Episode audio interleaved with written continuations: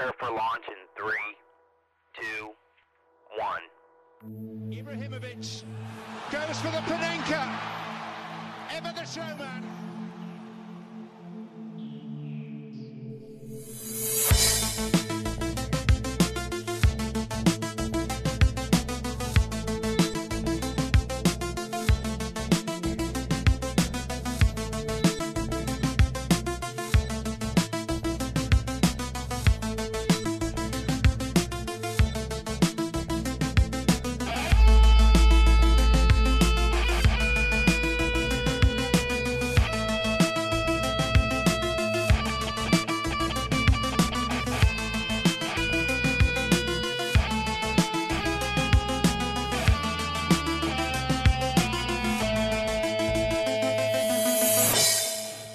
سلام به اپیزود 59 نیم از پادکست فوتبالی پاننکا. خیلی خوش اومدید.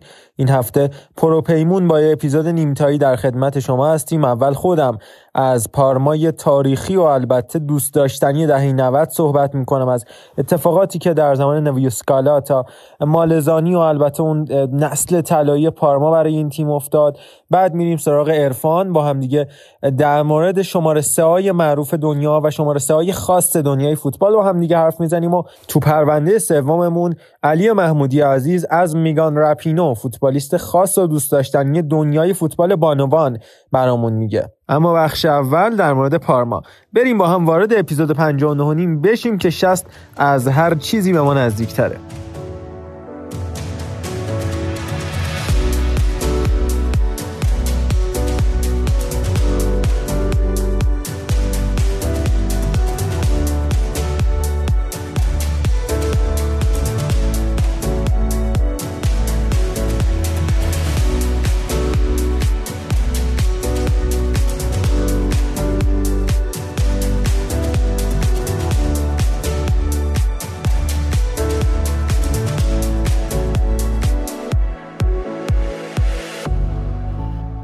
اما پرونده اولمون در مورد یه تیم دوست داشتنیه یه تیم پرسابقه در فوتبال ایتالیا که هفتمین خواهر از هفت خواهرون فوتبال سری است. ببینید تاریخ ایتالیا رو می‌تونیم از طریق شهرهاش به خوبی دنبال بکنیم. هر شهری یه هویت خاص اجتماعی و فرهنگی و سیاسی مخصوص به خودشو داره و هر کدوم از اونا درگیری ها و پیروزی های خاص متعلق به خودشونو داشتن.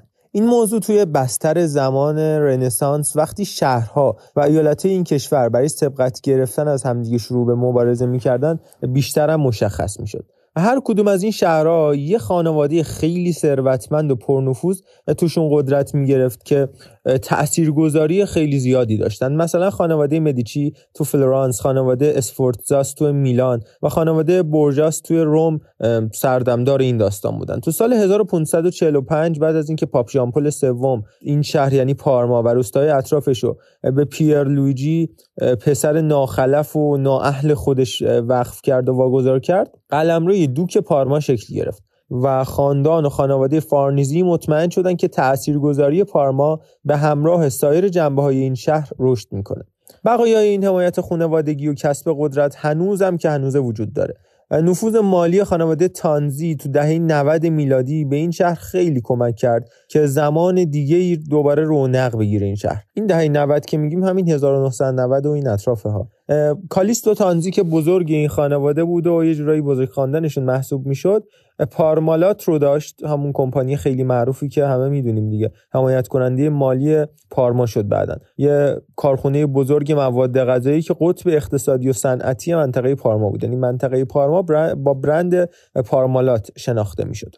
با این وجود کالیستو تانزی متوجه شدش که موفقیت پارما توی رقابت فوتبال ایتالیا بهترین وسیله است برای اینکه بتونه برند خودش رو گسترش بده. با حمایت خانواده متمولی که داشت و هدایت مربیان توانمند که برای پارما استخدام کرد پارما شد یکی از هفت خواهران قدرتمند فوتبال ایتالیا که در نهایت با لقب ال گرند پارما شناخته شد. اونا تو فاصله یه دهه بین سالهای 92 تا 2002 تونستن دو تا جام یوفا ببرن یه قهرمانی جام برندگان اروپا رو به دست بیارن یه بار سوپرکاپ رو ببرن و سه بارم کوپا ایتالیا رو به دست بیارن. این موفقیت که به شدت بی سابقه بود و هیچکس توقعش نداشت باعث یه بحرانی شد در نهایت که پارمالات سال 2003 با اون بحران سقوط کرد. اما ما می‌خوایم راجع به اوجگیری و شکوه پارما صحبت بکنیم. میهن پرستی و علاقه به شهر پارما به شدت در بین مردم این شهر این منطقه دیده میشه. یه منطقه به نام امیلیا رومانیا که در جوار رودخانه پوه در همسایگی توسکانی، لیگوریا، لامباردی و ونتو. منابع طبیعی که از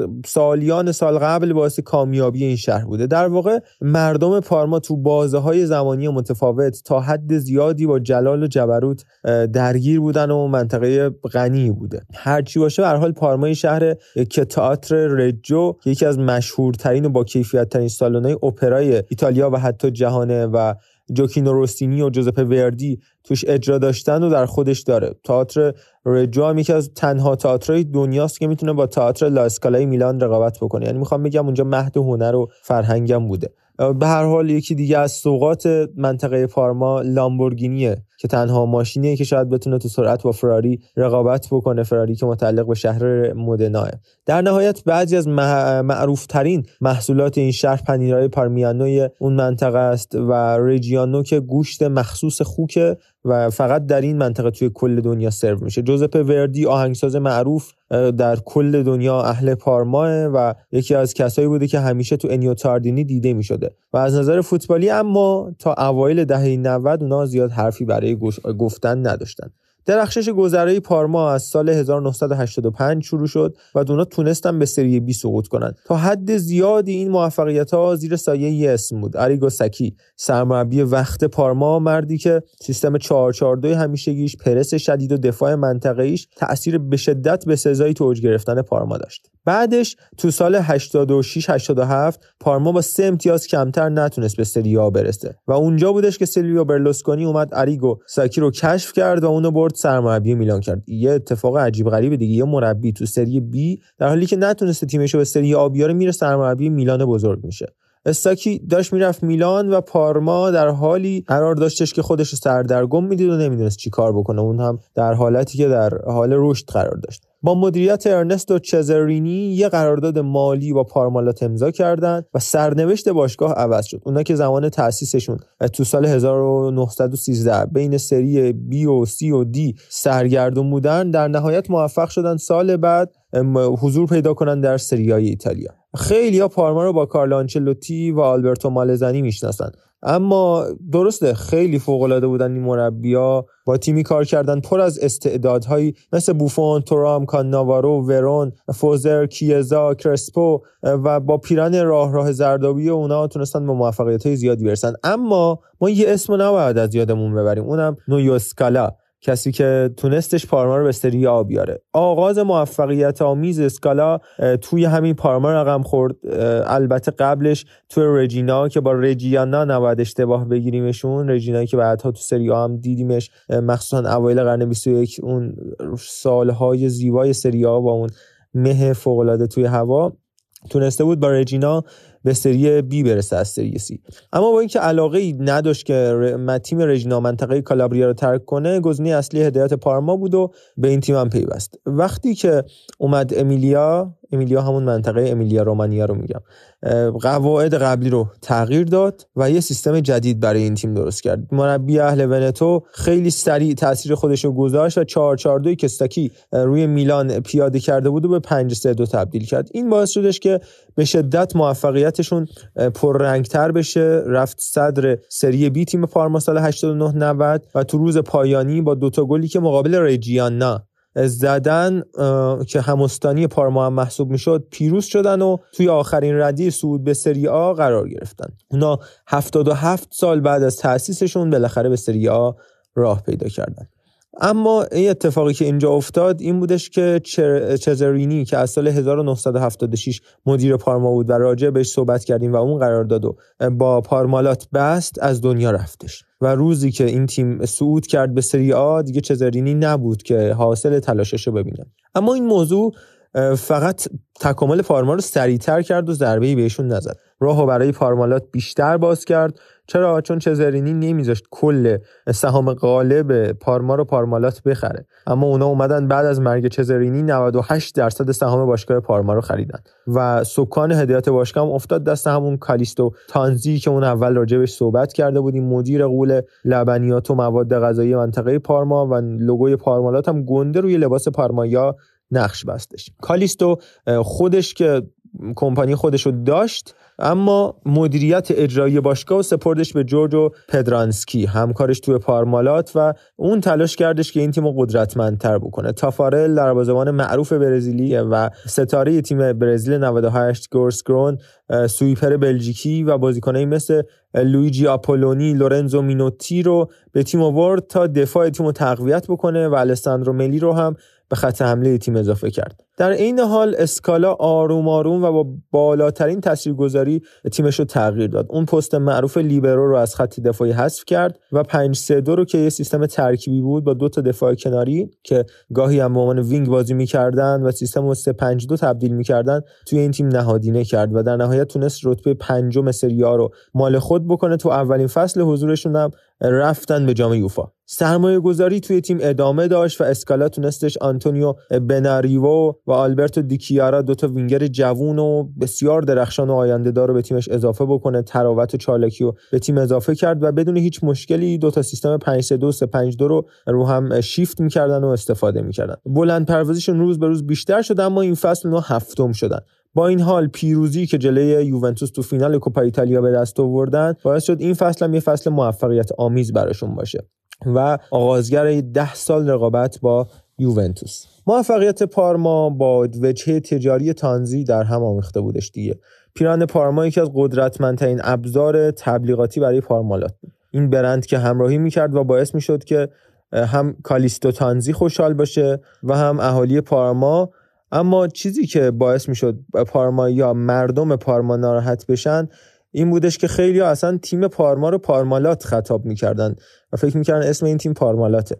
در حالی که پول بیشتری به تیم تزریق می‌شد اشتیاق اسکالا هم مسری بودش و این تیم رو قوی و قوی تر می‌کرد. از ضد حمله های سریع و سبک پرسینگ قوی استفاده میکردش و حریفاشون رو تحت فشار میذاشتن و دفاع مستحکم و قدرتمندی داشتن. یه نقل و انتقال هوشمندانه و پیوستن فاوستینو آسپریا از اتلتیکو ناسیونال تو سال 92 و جان فرانکو زولا از ناپولی تو سال 93 یه روح تازه‌ای برای تیم درست کرد. آسپریا که می‌دونیم بعدها رفتش به اتلتیکو مادرید و نیوکاسل بازی تاریخی تو لباس نیوکاسل مقابل بارسلونا داره که درخشید توی سن جیمز پارک وقت اون موقع و زولا هم که دیگه نیازی به توضیح نداره. اینم بگم که فاستینو آسپریا از اتلتیکو ناسیونالی اومد که متعلق به منطقه مدلین بود به خود شخص آقای پابلو امیلیا اسکوبار گاویریا بودش و داستانه خاص خودش هم داشت. به خاطر سبک زندگی خاصی که داشت آسپریا پر سر و صدا و هنر دلفریبش که با پاهای جادویی خودش تو زمین پیاده می‌کرد محبوب ترین چهره بین هوادارا بود. تو نیمه نهایی جام برندگان جام اروپا یه دبل فوق العاده بریس باعث پیروزی پارما جلوی اتلتیکو شد اونم تو ویسنت کالدرون. بعدها خود آسپریا میره اتلتیکو. یه شب جادویی دیگه هم در پیش بوده شد اونا تونستن رویال آنتورپ توی ومبلی ببرن و توی رقابت اروپایی قهرمان بشن. سال 92 سه تو سری آ سوم شدن و تونستن رکورد 58 بازی بدون شکست میلان کاپلو رو پشت سر بذارن. اسکالا میلان رو توی فصل بعدش توی سوپرکاپ برد و به گربه سیاه فابیو کاپلو تبدیل شد. توی دوران اوج اسکالا تو فصل 94 95 بود که یه نبرد باور نکردنی بین پارما و یوونتوس شکل گرفتش. توی اون فصل تو سه جبهه تو سه رقابت مختلف با همدیگه می جنگیدن و یوونتوس که اون زمان مربیش مارچلو لیپی بود به شدت شکست ناپذیر به نظر می رسید اونا موفق شدن توی فینال کوپا ایتالیا جلوی پارما به پیروزی برسن و توی سری هم با ده امتیاز اختلاف صدر جدول قرار بگیرن. اما یکی از این جبهه ها مونده بود که شاید می‌تونست مهمترینشون باشه فینال جام یوفا. اما اینجا دیگه شاگرده اسکالا بودن که با گلزنی دینو باجو بازیکن سابق یووه بازی رو بردن. هافک وسطشون که سال 94 از یوونتوس به پارما اومده بود تنها گل بازی تو نیمه اول زد و بازی برگشتم باز با درخشش خود شخص آقای دینو واجو. اونا تونستن یه مساوی بگیرن و قهرمان این رقابت بشن. تا اینجا دیگه تقریبا رسیدیم به اوج داستان و جایی که پارما قهرمان جام یوفا میشه. اسکالا تاکتیکای بهتری از لیپی اتخاذ می‌کرد و یه مثلث ترسناک خط حمله یوونتوس رو که ویالی راوانلی و باجو بودن کاملا از کار انداخت. همیشه روکو واقع گرا بود و وقتی که متوجه شد تیمش نمی‌تونه قهرمان سری آ بشه گفت ما قدرت ذهنی و انعطاف پذیری کافی برای قهرمانی تو سری رو نداریم. اما می‌تونم بگم صادقانه که توی تک بازی ما می‌تونیم هر تیم رو شکست بدیم. شاید بزرگترین دستاورد اسکالات سادگی بازیش بود. خیلی ساده و با تک با حملات خیلی ساده بدون پیچیدگی آنچنانی تیمش بازی می‌کرد. تیمش متحد بود. و 5 3 2 همیشگیش فوق العاده جادویی بود. اما کالیستو تانزی یه آتش فوق العاده وصف ناپذیر و سری ناپذیری داشت. برای موفقیت بیشتر مداخله کرد و درگیریاش با اسکالا از لحاظ دخالت توی کاراش باعث شدش که کم کم نزدیک به دری خروج باشگاه باشه اسکالا. و سعی کردش که یه مقدار این وضعیت رو تقویت بکنه. آقای اسکالا اتحاد رو بیشتر بکنه اما اولویت پارما برای آقای تانزی قهرمانی توی سریا بود. اونا هریستو استویچکوف ستاره بارسا که دو سال قبلش برنده توپ طلا شده بود رو به تیمشون اضافه کردن. ده میلیون پوند که اون زمان یه عدد فوق العاده بالا بود اونم برای یه بازیکن سی ساله پرداخت کردن. و البته این اتفاق همزمان بود با صادرات خیلی قوی محصولات پارمالات به اروپای شرقی که کاملا هم حساب شده بود. می‌دونیم دیگه استویچکوف بلغاری که یکی از بزرگترین بازیکن‌های بلوک شرق به حساب میاد. تانزی به تجارت فکر می‌کرد و اهالی پارما بعدا متوجه شدن که طمعش هیچ حد و مرزی نداره. معرفه استویچکوف با درخواست مدیرای باشگاه برای تغییر توی تاکتیک تیم همراه بودش. اما اسکالا موفقیت خودش رو با فرمان برداری به دست نیاورده بود و حاضر به استفاده از سه مهاجم نبود. و فکر میکردش که حضور این بازیکن بلغاری یعنی استویچکوف مانع تاثیرگذاری زولا میشه و موفقیت تیم رو تحت تاثیر قرار میده. به حال اون فصل گذشت و پارما شیشم شدش و یه فصل بدون قهرمانی باعث شد تانزی به فکر تغییر شرایط بیفته. قوم و خیش پرستی به شدت روی تانزی تاثیر گذاشته بود و سمت مدیریت رو از پدرانسکی که بسیار عمالی داشت تیم اداره می‌کرد گرفت و استفانو تانزی. پسر خودش رو به عنوان مدیر اجرایی تیم گذاشت بالا سر باشگاه. سرمربی تیم هم علیرغم موفقیتایی که به دست آورده بود توسط استفانو از کار برکنار شد و اینجا بود که کارلو آنچلوتی که اصالتا هم اهل شهر پارما اهل همین استانه جانشین اسکالا شد. اسکالا که به شدت هم به پارما وفادار بود گفته بودش که این تیم نمی‌تونه هیچ وقت قهرمان سری آ بشه با این وضعیت و نیاز به حوصله و وقت است. اما خب گوش نمی‌کردن دیگه تانزی و خانوادش استفانو تانزی تو مقایسه با پدرانسکی دست بازتری داشت و برنامه جدیتری دنبال کرد و بلافاصله گفتش که ما می‌خوایم قهرمان سریا بشیم. لیلیام تورام انریکو کیزا ارنان کرسپو ماریو استانیچ همه بازیکنایی بودن که علاوه بر بازیکنان قبلی این باشگاه یعنی کاناوارو و جیجی بوفون که محصول تیم جوانان بودن اون سال به تیم اضافه شدن. آنچلوتی سیستمش رو به 4 4 تغییر داد. گاهی اوقات هم حالا اون 5 3 اسکالا رو استفاده می‌کرد. با این حال نتایج به شدت ناامید کننده بودش. اونا یه بار دیگه برابر تیم لیپی رقیب ناماشنه خودشون شکست خوردن. در حالی که چهار بازی تا پایان لیگ مونده بود دو تا تساوی یک یک. با میلان یوونتوس باعث شد قهرمانی از دست بدن و رقیب همیشگیشون جامو برای خودش بکنه. شکست آنچلوتی تو قهرمانی سری آ باعث شد که استفانو برای جذب روبرتو باجو اقدام بکنه. مدیریت می‌خواست زیاده روی کنه و سرگرم خرج کردن بود و در این باره گفتش توی پارما ما نمی‌تونیم وانمود کنیم که تنها قهرمانی اسکودتو برامون کافیه. ما نیاز داریم که فوتبال زیبایی ارائه بکنیم اما زیبایی توی چشمای مخاطب بود. اینو ازش استفانو خبر نداشت. با آنچلوتی هم مثل اسکالا فکر می‌کرد که خرید یه بازیکن گران قیمت چاره کار ما نیست. غرور خانواده تانزی این معنی می‌داد که خیلی زود صبرشون رو از دست میدن. آنچلوتی یه فصل دیگر رو بدون جام سپری کرد. و جای خودش رو به آلبرتو مالزانی داد. اینجای رنسانسی به وجود میاد دیگه. این اتفاق نه فقط برای کسب موفقیت بلکه برای علاقه خانواده تانزی به سرگرمی و entertain کردن بودش. سرمربی سابق فیورنتینا یعنی مالزانی یه آدم به شدت پر تلاش پر سر صدا و به فوتبال بدون ترس اعتقاد داشت. اصلا تیمش ده تا گل عقب بود حمله می‌کرد یه گلم جلو بود حمله می‌کرد ده تا گلم جلو بود حمله می‌کرد. به شدت هجومی. یه حرکات عجیب و غریبی هم کنار خط انجام می‌داد که معروف بود به خاطر این داستانش که حالا بعدها شاید می‌گفتن کنته از این لحاظ خیلی بهش شبیه. بازیکن پارما بعد از تجربه کار کردن با آنچلوتی حالا دوباره برگشتن به شخصیتی شبیه به اسکالا که بدون شک بازیکنای لازم برای کسب موفقیت هم داشت. کروچاتی که لقب پارما بود اون زمان شکل گرفت. کروچاتی در ایتالیایی یعنی جنگجوها. و با حضور بوفون تو دروازه تورام و سنسینی و کاناوارو تو دفاع پاولو وانولی و دیگو فوزر واسه پوشش دادن جناهین بخش wing, wing back ها و جلوی خط دفاعی آلان بوغوسیان و دینو باجو یه سپر فوق العاده خوان سباستیان ورون پشت سر مهاجما و نقش fantasista رو ایفا می‌کرد. انریکو کیزا و ارنان کرسپو هم مهاجمای گلزنی بودن که یکی از مخوفترین زوجه اروپا رو تشکیل دادن. شاهکار هنری تانزی این تیم بود که همون ایل پارما که گفتم همین تیم تشکیلش داد.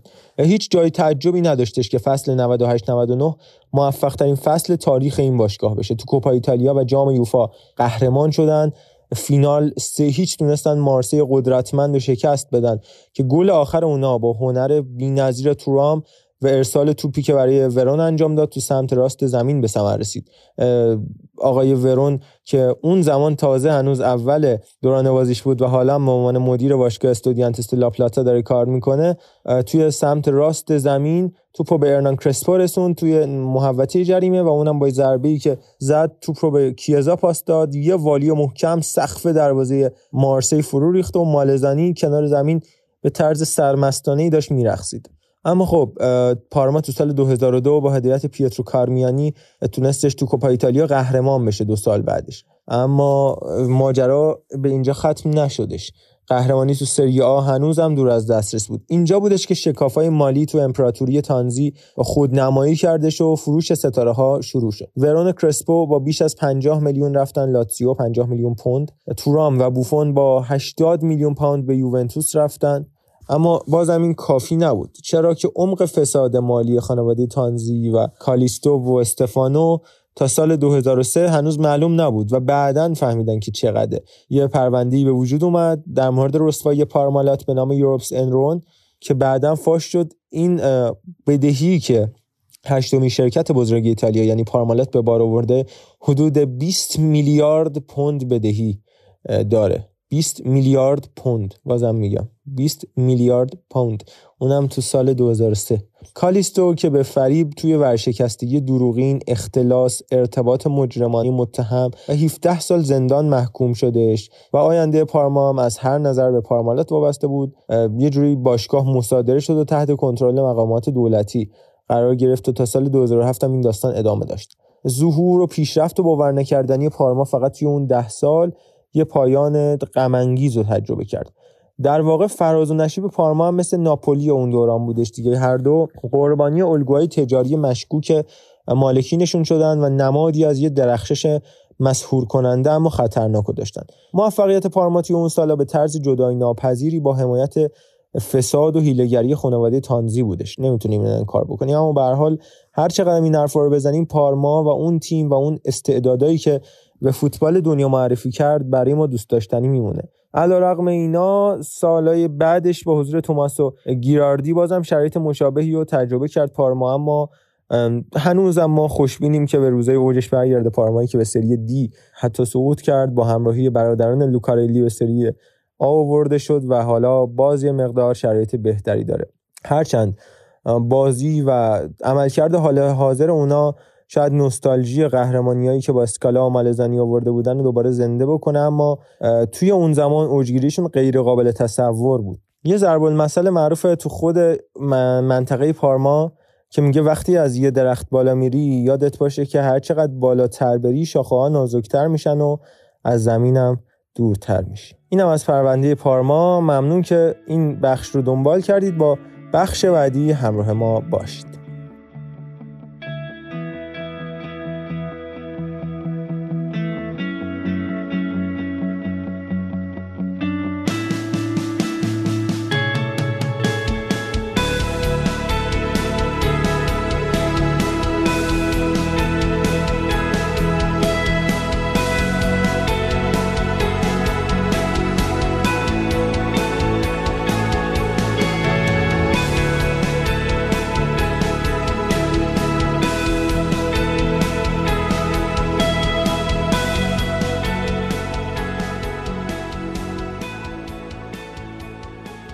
ممنون از محمد رضا. مرسی من عرفان هرشیزاده هستم. با ادامه پرونده شماره پیرانه تاریخی در خدمتون هستیم.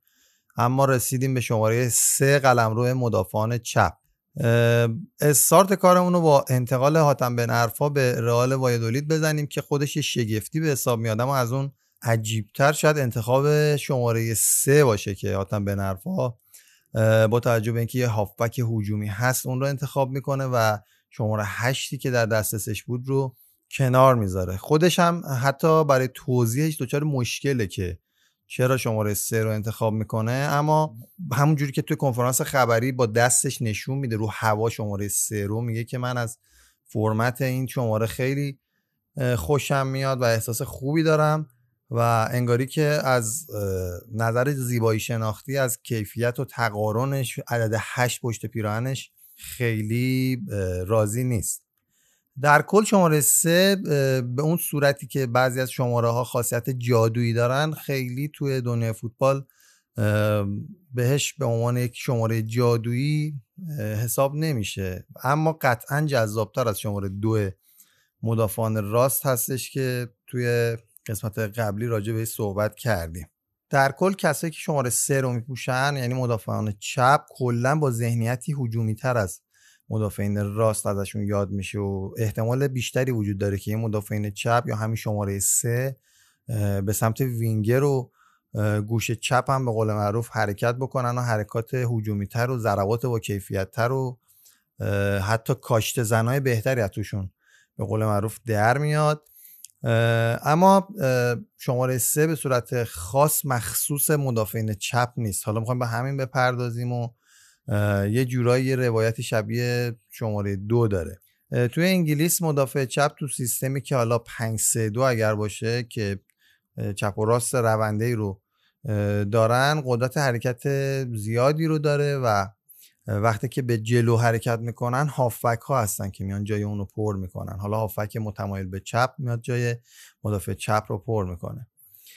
برزیلیا هم همین الگو رو یه جورایی از تیم انگلستان استفاده کردن برای این شماره اما تو آرژانتین این شکلی نبود. همونطور که می‌دونید روبرتو کارلوس که خب یکی از بزرگترین مدافعین چپ تاریخ هست توی تیم ملی برزیل شماره 6 میپوشه و توی رئال مادرید شماره 3 رو به تم می‌کنه. و این همون داستانیه که عرض می‌کنم خدمتون. گاهی اوقات می‌بینیم که توی تیم ملی برزیل با حرکت های مثلا روبرتو کارلوس از کناره ها این هافکا هستن که میان کنارش رو جاشو پر می‌کنن. اما پیراهن شماره سه خاص مدافعین چپ نیست و یه خورده نیاز به توضیح داره. که بگیم که چی میشه تو بعضی از تیم ها این ساختار شماره ها که تو خط دفاعی از سمت راست مثلا دفاع راست شماره دو هست و مدافعین وسط شماره های چهار و پنج رو دارن دفاع چپ هم شماره سه رو داره اما همیشه این شکلی نیستش. همونطوری که توی ساختار دفاعی تیم ملی انگلستان و کلا انگلیس شماره دو دفاع راست هست برزیلیا هم از همین الگو استفاده کردن دفاع راستشون شماره دو اما برای سمت چپ داستان یه مقداری فرق می‌کنه. همونطور که می‌دونید روبرتو کارلوس توی تیم ملی برزیل شماره 6 رو میپوشه و توی رئال مادرید شماره 3 رو به تم می‌کرد. و توی تیم ملی برزیل این نفر کنار معمولا شماره 6 رو میپوشه. بعدا هم حالا جای روبرتو کارلوس گیلبرتو اومد و و از این شماره استفاده می‌کرد. اما توی تیم ملی آرژانتین داستان برعکسه. یعنی دفاع چپ همون شماره سه رو میپوشه که ما با خوان پابلو سورین این رو همیشه در خاطر رو ذهنمون داریم. یه جورایی برای تیم ملی آرژانتین شماره گذاری مدافعان این شکلی میشه. سه شیش دو چهار. ولی توی تیم ملی برزیل از سمت راست میشه دو چهار سه شیش. یعنی دفاع چپ میشه. شماره 6 و دفاع وسط ها که همونطور که می‌دونید مثل لوسیو یا حتی میراندا شماره 3 رو اونها به تم می‌کنن. اما از تیم ملی های آرژانتین و برزیل که بخوایم عبور بکنیم تیم ملی اوروگوئه یه جورایی سیستمش رو حتی تغییر هم داده و مدافعین وسطش رو شماره های دو سه به میدون میفرسته. و همونطور که می‌دونید دیگو گودین همیشه تو سطح باشگاهی هم شماره دو رو میپوشه. ولی توی تیم ملی شماره سه رو میپوشه. اما دفاع وسط بازی می‌کنه. یعنی ساختار دفاعی تیم ملی اوروگوئه میشه چهار دو سه شیش. یعنی دفاع چپ و راست شماره چهار و 6 رو میپوشن دفاع وسط های شماره دو سه رو میپوشن. در کل توی تمام کشورها این تیم ملی آرژانتین هستش که شماره سه رو به دفاع چپ میده و روی این موضوع تاکید داره. اونم همونطور که عرض کردم خدمتون با خوان پابلو سورین تو ویارال به صورت معکد یعنی به این لباس اعتقاد داشت. البته سورین در طول بازی حرفه ایش همیشه هم نتونست شماره سه رو بپوشه. اما توی ریور پلاتو و پاریس انجرمن همیشه اون رو میپوشید. با حضورش توی ویارال تو سال 2004 این شماره قبلش تن آروا بارنا بود و به خاطر همین سورین میومد شماره دوازده رو میپوشید. یه جورایی به اضافه همون وسط میذاشت که بعدا اون رو هم تبدیل به صلیب کرد. اون به اضافه رو که هم ارادتش نسبت به دین مسیحیت رو نشون بده. همین که جمع اون دوتا میشه همون سی که همیشه بهش علاقه داشتش. حالا با توجه به اینکه معمولا شماره سه توسط مدافع چپ تسخیر میشه اما بریم سراغ معروف ترین شماره سه. یه جورایی می‌تونیم بگیم تاریخ یعنی پاولو مالدینی بزرگ که با اینکه دفاع راست بود و کارش از سمت راست شروع کرد ولی یواش یواش به سمت چپ متمایل شد و حتی می‌دونیم که الان خیلی نمی‌دونن پاولو مالدینی راسپا هستش. انقدر هم خوب با پای چپ کار کرد و اونجا بیش از ده سال نقش آفرینی کرد که خیلی نمی‌دونن حتی پاولو مالدینی چپ پا نیست. و اون در حقیقت یک راسپا هستش و از زمان حضور مارو تاسوتی اون به سمت چپ تیم میلان انتقال پیدا کرد و توی تیم ملی هم یا مدافع وسط چپ بود یا اصلا دفاع چپ بازی می‌کرد. تا حدی پاولو مالدینی با این شماره تاریخ سازی کرد برای تیم باشگاه میلان و کلا تیم ملی ایتالیا که باشگاه میلان شماره سه اون رو به قول معروف به احترام پاولو مالدینی بایگانی کرد و, و اون رو به هیچ کسی نمیده. همونطوری که شماره 6 رو برای فرانکو بارزی کلا بازنشسته کردن. اما یک قانونی که وجود داره چون این پیراهن تو تن مالدینی کلا تو ذهن همه هواداران مونده. گفتن هر موقع یکی از اعضای این خانواده به تیم میلان بیاد می‌تونه شماره سه رو به تن بکنه که همونطور که می‌دونید دنیل مالدینی پسر پاولو مالدینی 18 ساله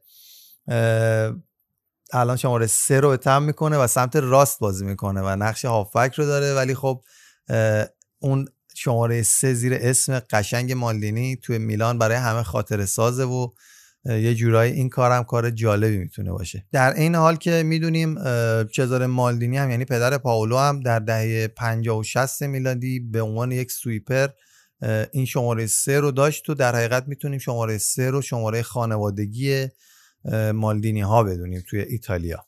در ادامه یه اشاره هم داشته باشیم به شماره های یعنی به شرایط غیر معمول هلند و بلژیک برای انتخاب شماره ها توی خط دفاعی. اونا از اعداد دو سه و چهار و پنج استفاده می‌کنن و جالب اونجاست که شماره پنج رو میدن به دفاع چپ و شماره سه رو دفاع راست میپوشه. بازیکنهای مثل یاپستام توبی آلدروایرل و یوئل فولتمن اینا کسایی هستن که طی سالها تو آژاکس این کار انجام دادن و توانایی بیشتری هم برای بازی تو سمت راست داشتن تا دفاع چپ. اما بریم سراغ شماره های سه توی سیستم های سه دفاعه چون همه تیم ها که خب چهار دفاعه بازی نمی‌کنن معمولا شماره های دو سه توی سیستم سه دفاعه میشن wing back های سمت چپ و راست تیم هایی که سه دفاعه بازی می‌کنن. و این خودش هم می‌تونیم یه مثالی رو یعنی براش داشته باشیم مثل مارکوس آلونسو که تو این پست خیلی راحتتر بازی می‌کنه وقتی که شماره سه رو داره و دقیقا یک مثال خیلی خوب برای این موضوع هستش. اما معمولا وقتی بازیکن ها به سمت جلو متمایل میشن دوست دارن اعداد و شماره بالاتر رو هم اختیار کنن.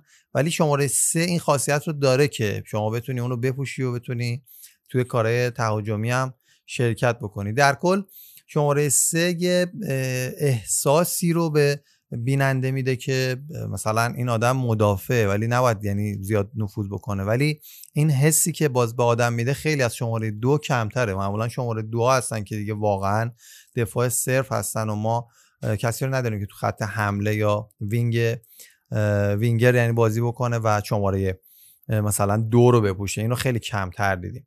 در کل از شماره سه برای دفاع راست هم بعضی استفاده کردن و سنت چکنی کردن. مثال بارزش با کاریستانیا آرسنال که هفت سال شماره سه رو پوشید و دفاع راست بازی کرد.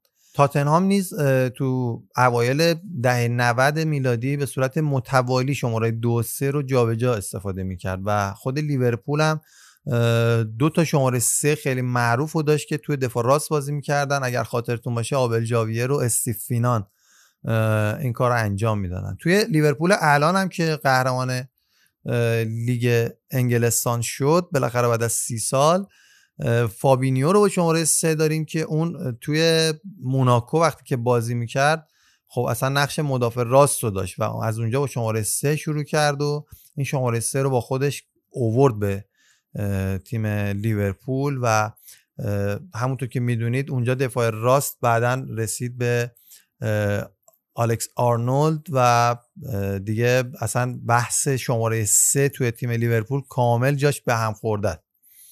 و الان داره پستی رو بازی می‌کنه که متعلق بود به جاوی آلونسو برای سالها که اونم علاقه خاصی به شماره 14 رو داشت. اما بخوایم به معروف ترین شماره سه های اشاره بکنیم که همیشه پستشون و شمارهشون ما رو دوچار به قول معروف یه پارادوکسی می‌کرد و به جذابیت کار اضافه می‌کرد آساماژیان رو قطعا باید بهش اشاره بکنیم. شماره سه که توی تیم ملی قنا مهاجم بازی می‌کنه و یک تفکر خیلی جالبی راجع به شماره سه داره. اون همیشه میگه که شماره سه به من قدرت میده و شما همیشه با شماره سه حرکت می‌کنید.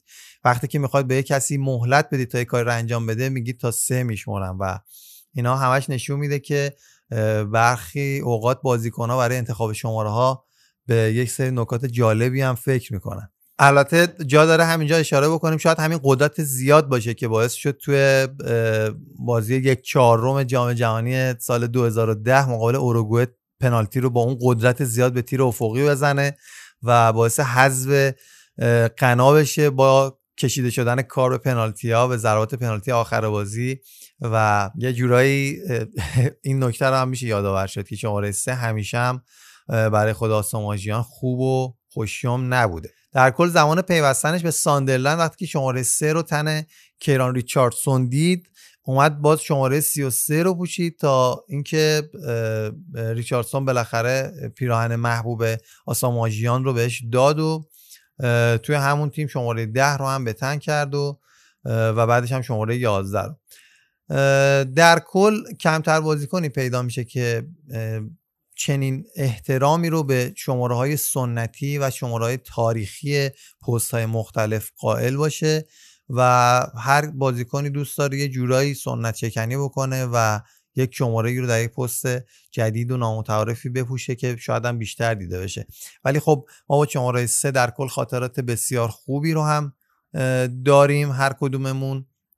مثلا حالا منی که روبرتو کارلوس رو خیلی دوست دارم خیلی هم عاشقانه دارم توی تیم تیم رئال مادرید شماره سه رو میپوشید و خب یه جورایی مثلا گرفتن پیرنش واسه من خیلی نامتعارف هستش و تو تیم ملی برزیل شماره 6 رو میپوشه.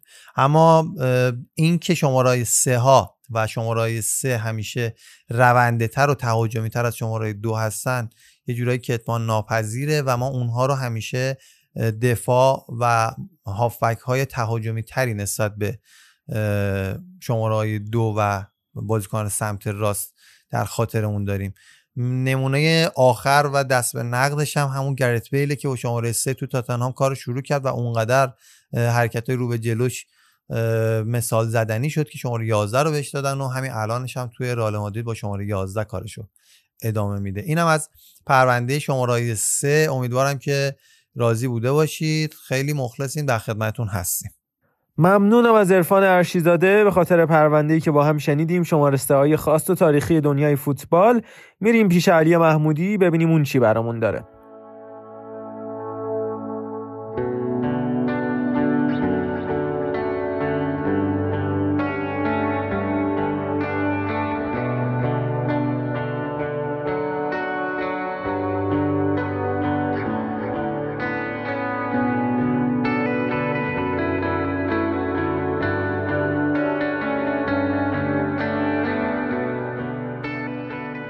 به نام خدا و با سلام امیدوارم از پرونده قبلی که دوست و همکار خوبم خدمت شما ارائه داد لذت کافی رو برده باشید توی پرونده بعدی که ما می‌خوایم با هم دیگه بررسی بکنیم به عمل کرد و همچنین هواشی استوره فوتبال زنان آمریکا می‌پردازیم. کسی که توی قرن حاضر تونست یه جورایی نماد فوتبال زنان نه تنها برای آمریکا بلکه برای کل جهان بشه. مگان رپینا. پیش از سوت پایان بازی پیش از تنین انداز شدن فریاد حقوق برابر در ورزشگاه لیون پیش از اینکه دستهای مگان رپینو پر از تمامی جامهایی بشه که یه فوتبالیست می‌تونه به دست بیاره اول داستان با اشک شروع شد.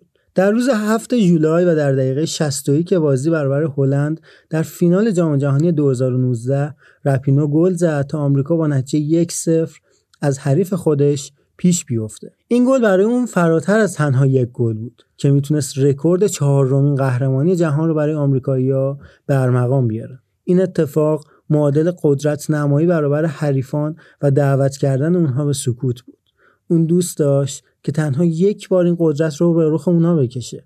اما میگه خطوط قرمزی وجود داره. این گل که از روی ضربه پنالتی و با خطای روی الکس مورگان به ثمر رسید مثل خود رپینو بیش از اینکه حاصل قدرت بدنی باشه حاصل هوشیاری بود. اون به خودش یادآوری کرد حریفت از تو عصبی تره سپس به سمت پایین کمی به سمت راست رفت و توپ رو به سمت چپ و بالا فرسته ساری ونندال دروازه‌بان سابق آرسنال و حال حاضر اتلتیکو مادرید به سمتی که معمولا رپینو ضرباتش رو به سمت اون می‌زنه پرید تور لرزید همتیمیا گرد اون جمع شدن و صحنه با وینگر موصورتی که در نزدیک پرچم کورنر جستی با دستهای باز چونه بالا و سری که نشون از غرور داشت گرفته شده بود و همزمان با مبارزه طلبی، قهرمانی و لذت بود به پایان رسید.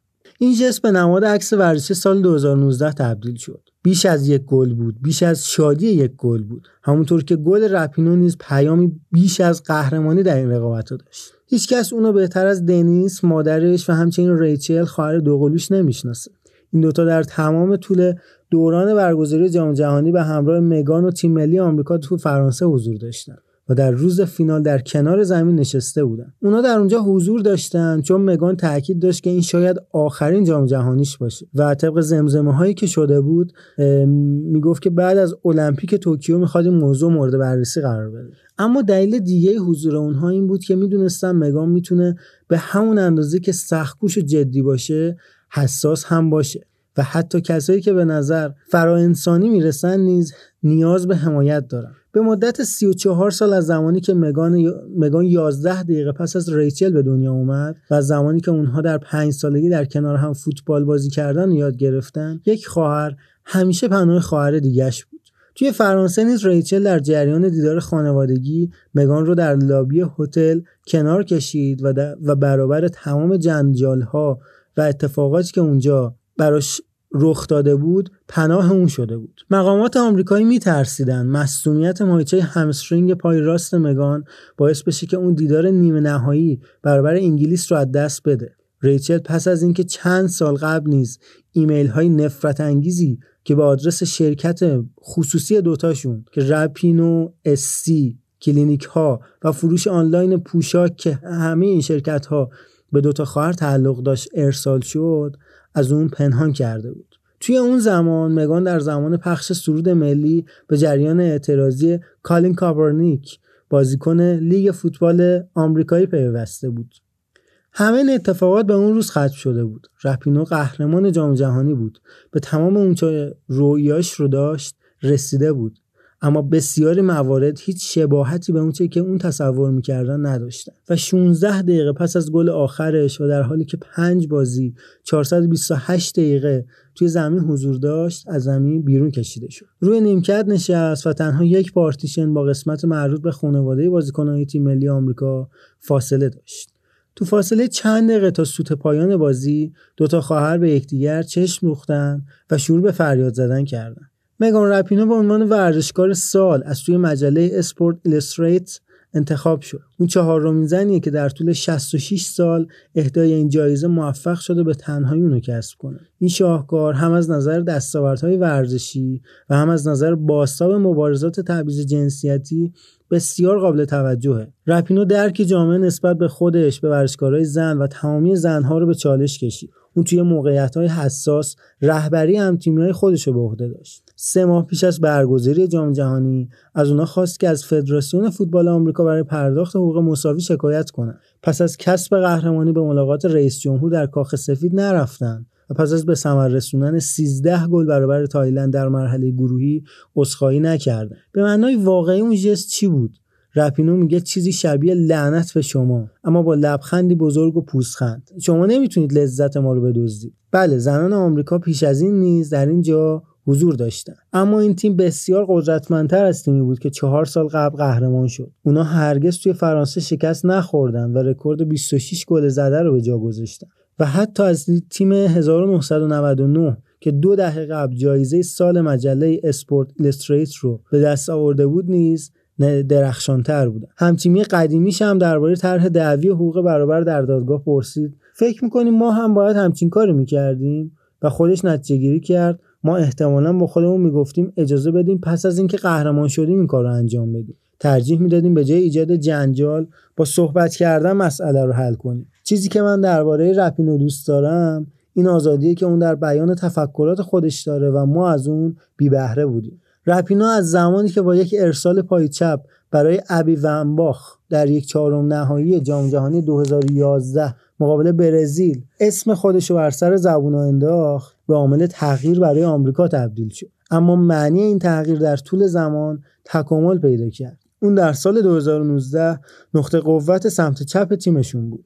سمیوس و کریستال دان رو هدایت می‌کرد و کاپیتانی بود که پس از یک نیمه سخت در بازی حذفی به رخکن رفت و مدعی شد که آمریکا عالی بازی کرده و همتیمی های خودش رو وادار کرد که این رو بپذیرن. اون قهرمان کار آزموده ایه که در بحث متقاعد کردن همتیمیاش به طرح شکایت سابقه داره. از همه بیشتر اون نیروی انگیزه دهنده در تیمیه که حالا هر زنی که نمی‌خواد اینو بشنوه و به اندازه کافی تلاش نکرده و به جای تلاش کردن توی انتظار دیگران بوده توی جستجوی اونه. اما حتی رپینو نیز پیش بینی نمی‌کرد که این سال چطور پیش خواهد رفت. رپینو و مورگان پیش از دیدار اول در ریمز در رخکن کنار همدیگه نشسته بودن و رپینو به کاپیتان دوم تیمش گفت یکی از ما باید جایزه کفش طلا رو ببره. و بهترین گلزن جام جهانی بشه. طبیعتا وقتی همچین حرفی رو رپینو می‌زنه منظورش به خودش نیست و داره این رو اشاره به الکس مورگان می‌کنه. اما در نهایت کسی که اصلا فکرشو نمی‌کرد این جایزه رو می‌بره که با اختلاف بسیار کمی نسبت به مورگان هم این اتفاق رخ داد. اون اظهار داشت من حتی اطمینان ندارم که در تیم خودم هم بهترین باشم. این نوع دیگه ای از جادوه. اون 6 تا گل زد که 5 تاش توی مرحله حذفی بود. اما در طول سه دهه آماده سازی برای رسیدن به این سطح هرگز انتظار نداشت که عملکرد درخشانی داشته باشه در حالی که رئیس جمهور کشور خودش رو شماتت می‌کنه و درصد بسیار کمی از آمریکایی‌ها نیز برای شکست خوردنش تلاش می‌کنه. رپینا و همتیمیاش توی 26 ژوئن با اتوبوس به زمین تمرینشون توی حومه غربی پاریس رفتن تا برای دیدار یک چهارم نهایی برابر فرانسه آماده بشن. که دونالد ترامپ حملاتش رو علیه این بازیکن در صفحه توییتر شروع کرد. ویدئویی که کمی قبلتر ضبط شده بود دست به دست می‌شد که رپینو در اون مدعی شده بود که در صورت قهرمانی تیم ملی آمریکا به کاخ سفید لعنتی نخواهم رفت. حالا رئیس جمهور در پاسخ این ادعا در صفحه توییتر خودش نوشت مگان باید قبل از حرف زدن پیروز بشه. و کار رو به پایان برسونه. آلی لانگ هافک تیم این پیام رو دید و روی صندلی خودش به سمت رپینو که مقابل اون بود جلو اومد. و گفت پوکی این توییت برای آزار دادن و ناراحت کردن توه. دو روز بعد توی بازی که بیشتر شبیه یه فینال بود رپینو در دقیقه پنجم پشت یه ضربه آزاد از بیرون محوطه جریمه ایستاد. وقتی تنها دو تا بازیکن توی دیوار دفاعی فرانسه دید با خودش گفت خب ممنونم. با شوتی که زد به زیبایی با عبور از همه وارد دروازه شد. جستی که اون پیش از هر دو گلش در پیروزی دو یک به نمایش گذاشت پاسخ مستقیم به رئیس جمهور آمریکا بود. رپینو میگه من در مراقبت از خودم شکست نخواهم خورد. این اتفاق هزینه و منفعت هایی هم داشت.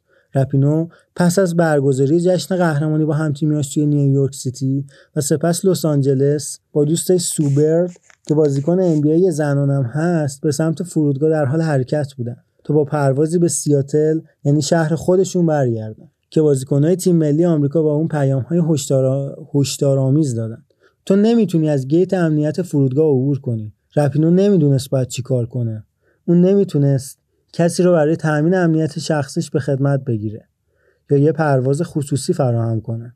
در آخر هم مدیر برنامه‌هاش امکان دسترسی به یک ورودی وی فرودگاه رو فراهم کرد و این چیزی بود که رپینو هرگز پیش از اون در نظر نگرفته بود. وقتی یه ماه از این اتفاق گذشت میشل اوباما از رپینو خواست تا به طرح مشارکت رای دهندگان بپیوندد گلوریا استاین نماد فمینیست های امریکایی از اون برای اینکه توی این راه قدم گذاشته تشکر کرد و با دعوت توی برنامه های مختلف ازش شده بود درباره سیاست هم صحبت کرد و خیلی ها حتی گزینه احتمالی برای شرکت توی انتخابات 2020 برای رپینو می‌دادن. اما اون میگه من برنامه برای سیاست و نحوه اجرای اون ندارم. من فقط توی این قضیه وراجی می‌کنم.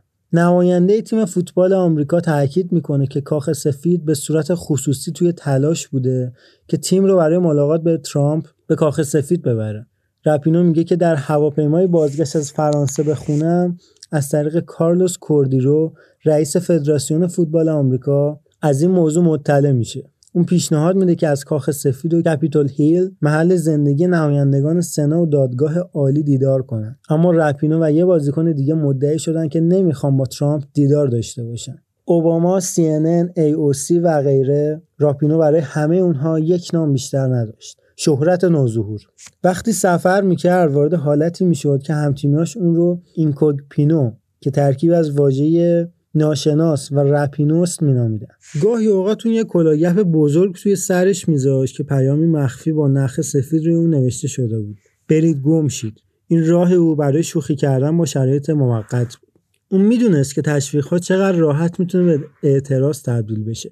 مگان رپینو به عنوان ورزشکار سال انتخاب شد و دلیل این موضوع شهرت نوظهور اون نیست بلکه نحوه مدیریت اون توسط این بازیکن. رپینا امروز در جریان پخش سرود ملی میسته و به جای قرار دادن دستاش روی قلبش اونها رو پشت خودش نگه میداره و سکوت می‌کنه. اون میگه که گاهی نام افراد رنگین پوستی که با بیعدالتی جان خودشون از دست دادن از ذهنش عبور می‌کنه. مایکل براون تامی رایس و غیره. اون جلوی خودشو می‌گیره. چرا که نمی‌خواد اینطور که به نظر برسه از نام اونها سوء استفاده بشه. مگان ادامه میده. اما به این فکر می‌کنم که چرا؟ رپینو میگه که سورد ملی دیگه برای اون یک تجربه واکنش برانگیز نیست. احساس می‌کنم که بیشتر مردمی که دستشون رو روی قلباشون می‌ذارن و می‌خونند یک عمل کامل ناخداگاه انجام میدن. اون به تصمیم سه سال قبلش برای زانو زدن و قبول تمام تبعات اون فکر می‌کنه. و می‌دونه که کاپرنیک این شانس رو نداشت که به ورزش برگرده. اون میگه من ادامه دادن این کار رو در نظر گرفتم. هنوز کمی درگیر اون هستم. نمی‌دونم اگه بازم این کار رو تکرار می‌کردم چه اتفاقی رخ می‌داد. میشه بدون زانو زدن کاری مشابه انجام داد؟ من منظورم رو رسوندم. چه مدت باید اعتراض کرد؟ مسلما توقف زانو زدن برای من بهتر بود. راپینو صورتش رو چین میده و چشماشو تنگ می‌کنه. همزمان که روی جلد مجله ها میدرخشه و روی صحنه ها توی زمین حاضر میشه این سوالو به دوش می‌کشه. آیا به اندازه کافی عمل می‌کنم؟ اون چند ساعت پس از فکر کردن به این موضوع خودش رو توی فرودگاه متروپولیتن دیترویت و در حال راه رفتن به سیاتل می‌دید که یک مسافر به سمتش اومد تا سلام کنه. جن فرای شرکت تحصیلات دادرسی اجتماعی خودش رو اداره می‌کرد و با دپارتمان های ورزشی که اتفاقا آپارتمان هم نیستن توی سراسر کشور همکاری داشت. اون خود رو به رپینو معرفی کرد و شهر داد که کار او با تقابل نژاد و ورزش ها برخورد داره. رپینو گفت واقعا هیچ تقابلی وجود نداره. پاسخ اون به این معنی بود که تو نمی‌تونی بدون اشاره به یکی از اونها از دیگری صحبت کنی. اونها در هم تنیده شدن فرای موافقت کرد. کارت بیزینس خودش رو به اون و هر کسی که سر راهش می‌دید داد. تنها چند دقیقه بعد فرای دید که رپینو به سمتش میاد. می‌تونیم کمی بیشتر صحبت کنیم؟ چه کارهای دیگه ای به عنوان یه سفید پوست می‌تونم انجام بدم؟ چطور می‌تونم بهترین استفاده رو از موقعیتی که دارم بکنم؟ فرای در این باره میگه به اون گفتم که باید درباره سفید پوستی خود صحبت کرده و از اون نام ببره تا عادی سازی بشه. این دختر در حمایت از کاپرنیک زانو زد و هنوز میگه که چه کار بیشتری می‌تونه انجام بده. این نشون میده که نیازی نیست همه چیزو بدونی تا کاری انجام بدی. اما بخشی از قدرت رپینو اینه که به نظر می‌رسه به صورت ذاتی همه چیزو می‌دونه حرف درست رو می‌زنه و خالق لحظاتی در بیرون از زمینه که به اندازه لحظات داخل زمین به یاد موندنیه. اون در مراسم گلامور از کاپرنیک تشکر کرد که شجاعتش روشنگر راهی بود که مگان اون رو دنبال کرد. و تایید کننده راهی بود که این بازیکن سفید پوست برای قدم گذاشتن در اون به عنوان قهرمان جام جهانی مورد تحسین قرار گرفت. اما خودش بیکار شد. گذشته از اینها دیدن همه چیز در ساده ترین شکل برخلاف طبیعت اونه. اون میگه مسلما بیش از یک شادی پس از گله. اما من هنوز تلاش می‌کنم احساسی که دقیقا در اون دارم رو بیان کنم. این جست تمام منه. قرار نیست به خاطر کسی به شکل خاصی رفتار کنیم. این من هستم و شما می‌دونید که این رو دوست دارید. ما این مطلب رو از شماره 130 نشریه اسپورت ایلستریت برداشتیم که که سال 2019 منتشر شده بود. خیلی ممنون که همراه ما بودین. امیدوارم از این اپیزود نیمتایی هم به اندازه بقیه اپیزودهایی که ما در خدمت شما بودیم لذت برده باشید. خیلی ممنون. خدا نگهدار. علی محمودی از تو هم ممنونیم. مگان رپینو واقعا فوتبالیست جالبیه. ممنون که این همه اطلاعات جالب رو به ما دادی. اما واقعا سپاسگزارم از همراهیتون. شبکه های اجتماعی ما رو فراموش نکنید. at sign پاننکا underline پادکست در شبکه های مختلف اجتماعی یعنی تلگرام توییتر اینستاگرام و البته کست باکس رو فراموش نکنید برای ما کامنت بذارید. نمی‌دونید چقدر انرژی گرفتیم تو این هفته های اخیر از کامنت های فوق العاده پرمهرتون برای ما. ما رو فراموش نکنید که برای شما هستیم و تو شما هستید. ما هم کنار شما پرقدرت تر از همیشه خواهیم بود. از هلدینگ دانا پلیمر عزیز هم سپاسگزار و متشکریم. به خاطر همه پشتیبانی ها و البته لطفی که ما دارن. خدا نگهدار.